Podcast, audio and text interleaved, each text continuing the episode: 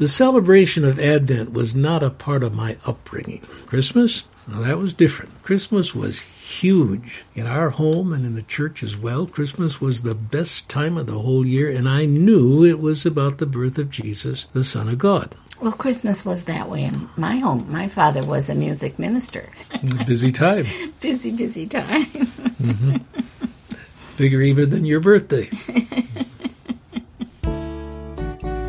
Welcome to the Before We Go podcast featuring Dr. David Mains and his wife, noted author Karen Mains. Here's David and Karen Mains. Looking back on my life, I really don't know when I first heard about Advent. Probably it's when I was in college. College was a lot bigger than my high school had been, and more students from different backgrounds were there, but my church world was still quite restricted.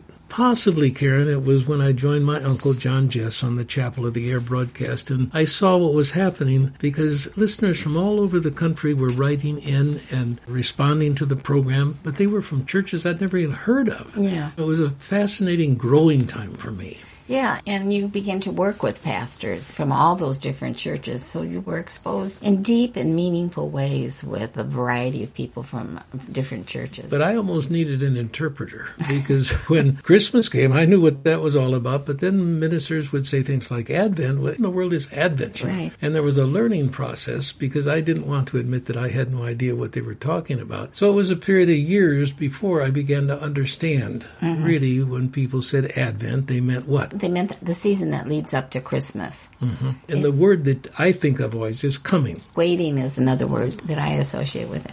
We started to attend an excellent Episcopal church, and that was a church that followed the church calendar of the year. I didn't even know there was a church calendar for the mm-hmm. whole year. So mm-hmm. you had different Season. seasons. Mm-hmm. And I think that was probably the first place where I really began to hear the word Advent and then wonder about it and catch the meaning of it some. Okay, and when I heard Advent meant coming, I didn't know that it meant not only the coming the first time of Jesus, but the coming of the second time. I'd heard about the second coming of Jesus, all my upbringing, mm-hmm. that, that, was a huge emphasis mm-hmm. in our church. But it didn't relate to Christmas at all. That makes sense? Yeah. It's interesting because I think even with that exposure, it's only been lately that we've begun to really say, okay, well, let's practice Advent and get into it more. Let's, and it's supposed to also be a time for getting your soul ready, not just making plans on how you're going to spend Christmas or what you're going to do, but it's a time of self-examination and listening and doing self-correction if you find that you need to do that. And comprehending these massive themes. Christmas is very commercial in this land. Mm-hmm. It kind of takes over as a season, and you're so involved just mm-hmm. in trying to keep up with what's going on and buying gifts for everyone, the travel and all that's involved, is you almost miss the meaning of the mm-hmm. season. So Advent gives more time. Instead mm-hmm. of everything being packed into one day and the morning of Christmas, you know, the kids running down the stairs yeah. and the excitement and the people coming over and fixing meals and all that. It's stretched over a longer period of time. It's the four Sundays prior to Christmas Day. Okay, so that means the fourth Sunday this year is the day before Christmas, right? Mm-hmm. Okay. Christmas is a Monday this year. We've spent more time this year trying to be more intentional about Advent in our home. So I bought mm-hmm. an Advent wreath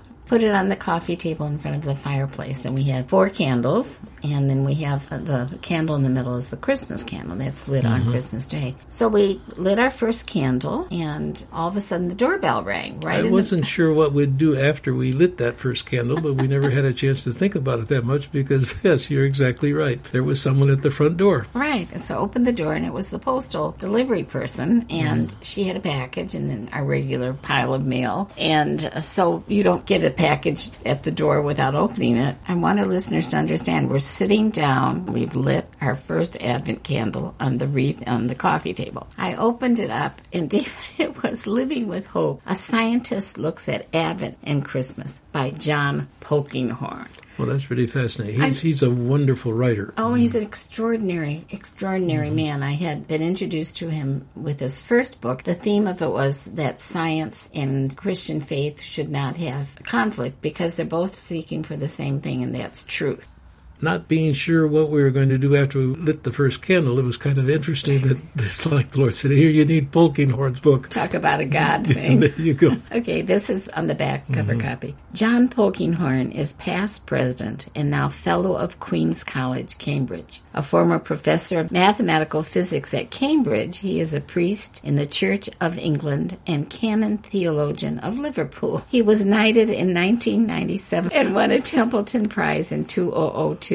Oh, my goodness. He is the author of many books, including The God of Hope and The End of the World. And this one is Living with Hope. Yeah, and this one is Advent devotionals. Yes. I've read a lot of them already, and Yeah. I wouldn't say he's dense. He's a thinking person, though. He presents truth in such a way that you do pause and absorb it. I think is kind of what I do with So it. I've read a lot of these devotionals already. Mm-hmm. It's just kind of read one and you think it's like when you make your banana bread. You know, I'll take one piece. I'll take another piece. I'll have another one. Thank you. Oh, was that what happened to that loaf I just made?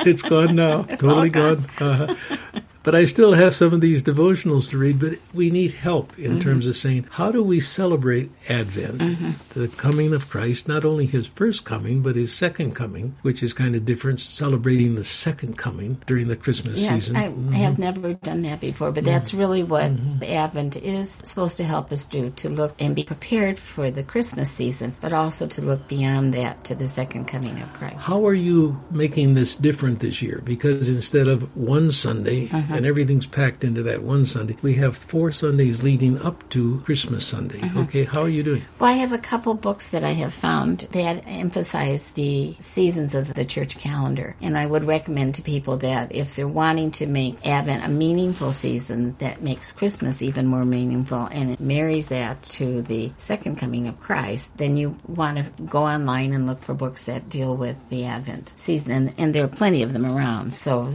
there's lots of help. Okay, I would say that one of the things I did differently, I hinted at last podcast. Mm-hmm.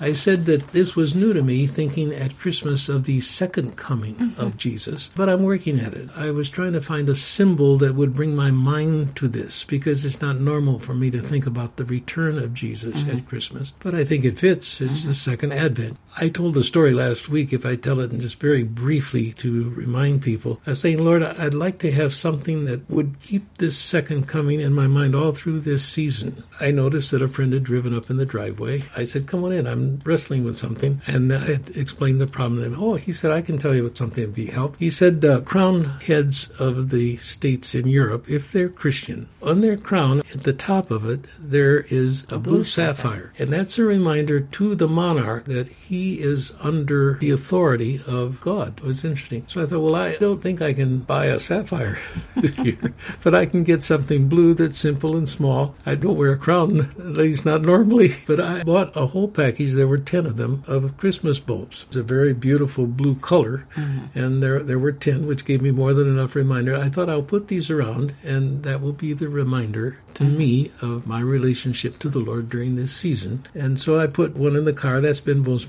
meaningful. I found that I had to put it in the cup holder or it rolls all around the car.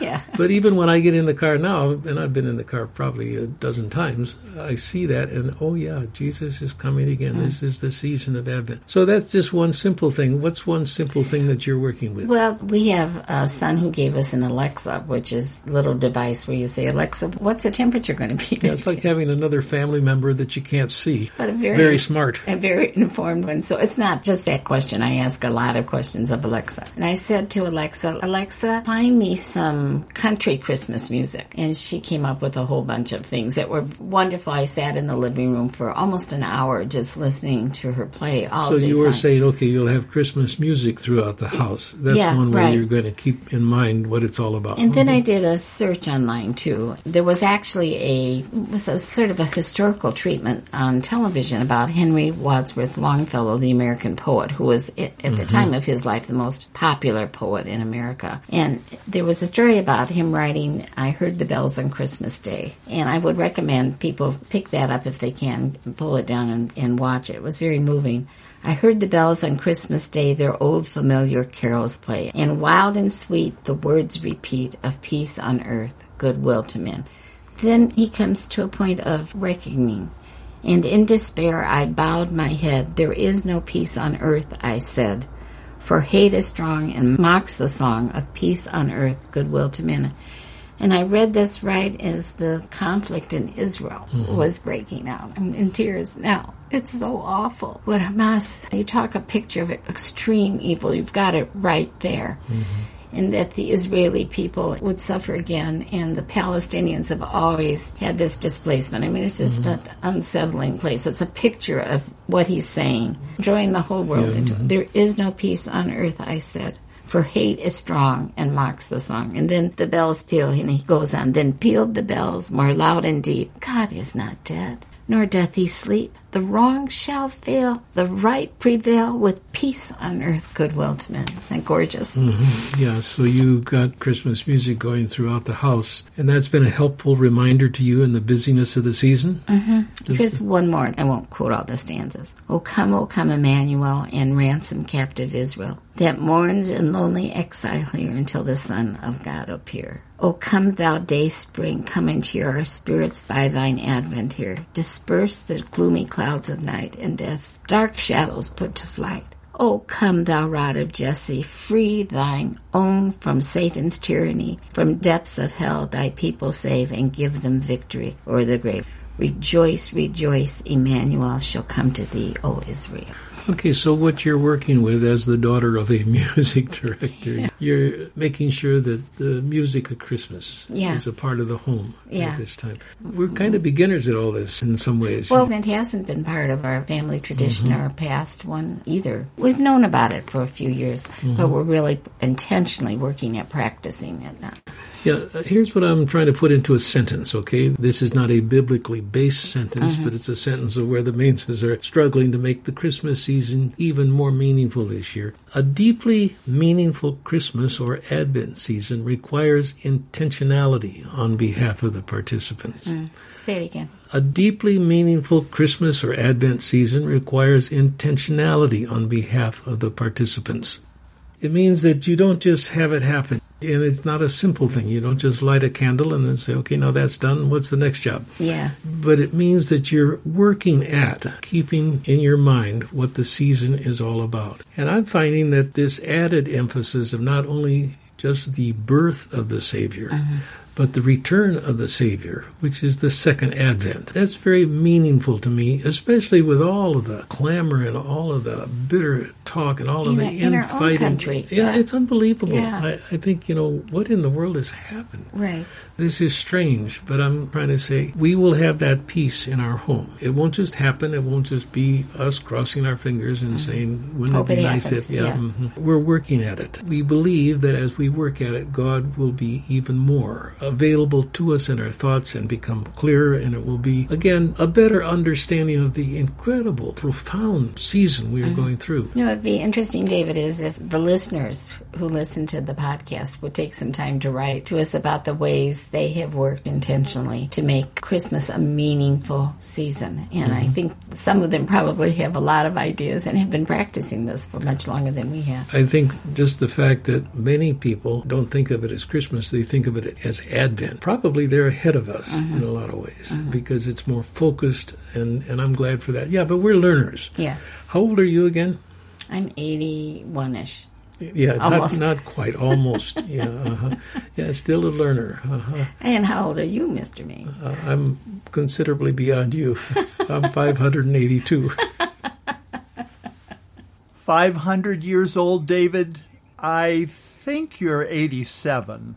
So you've got a ways to go. a little bit ambitious. you talked about John Polkinghorne's book. He's a fascinating individual. He was born in 1930 and died in 2021 at the age of 90. It's interesting that Polkinghorne wrote 34 books, 26 of which dealt with the subject of science and religion. So he's a fascinating author that those who listen to our podcast ought to know about and perhaps explore some of the wonderful books that he wrote.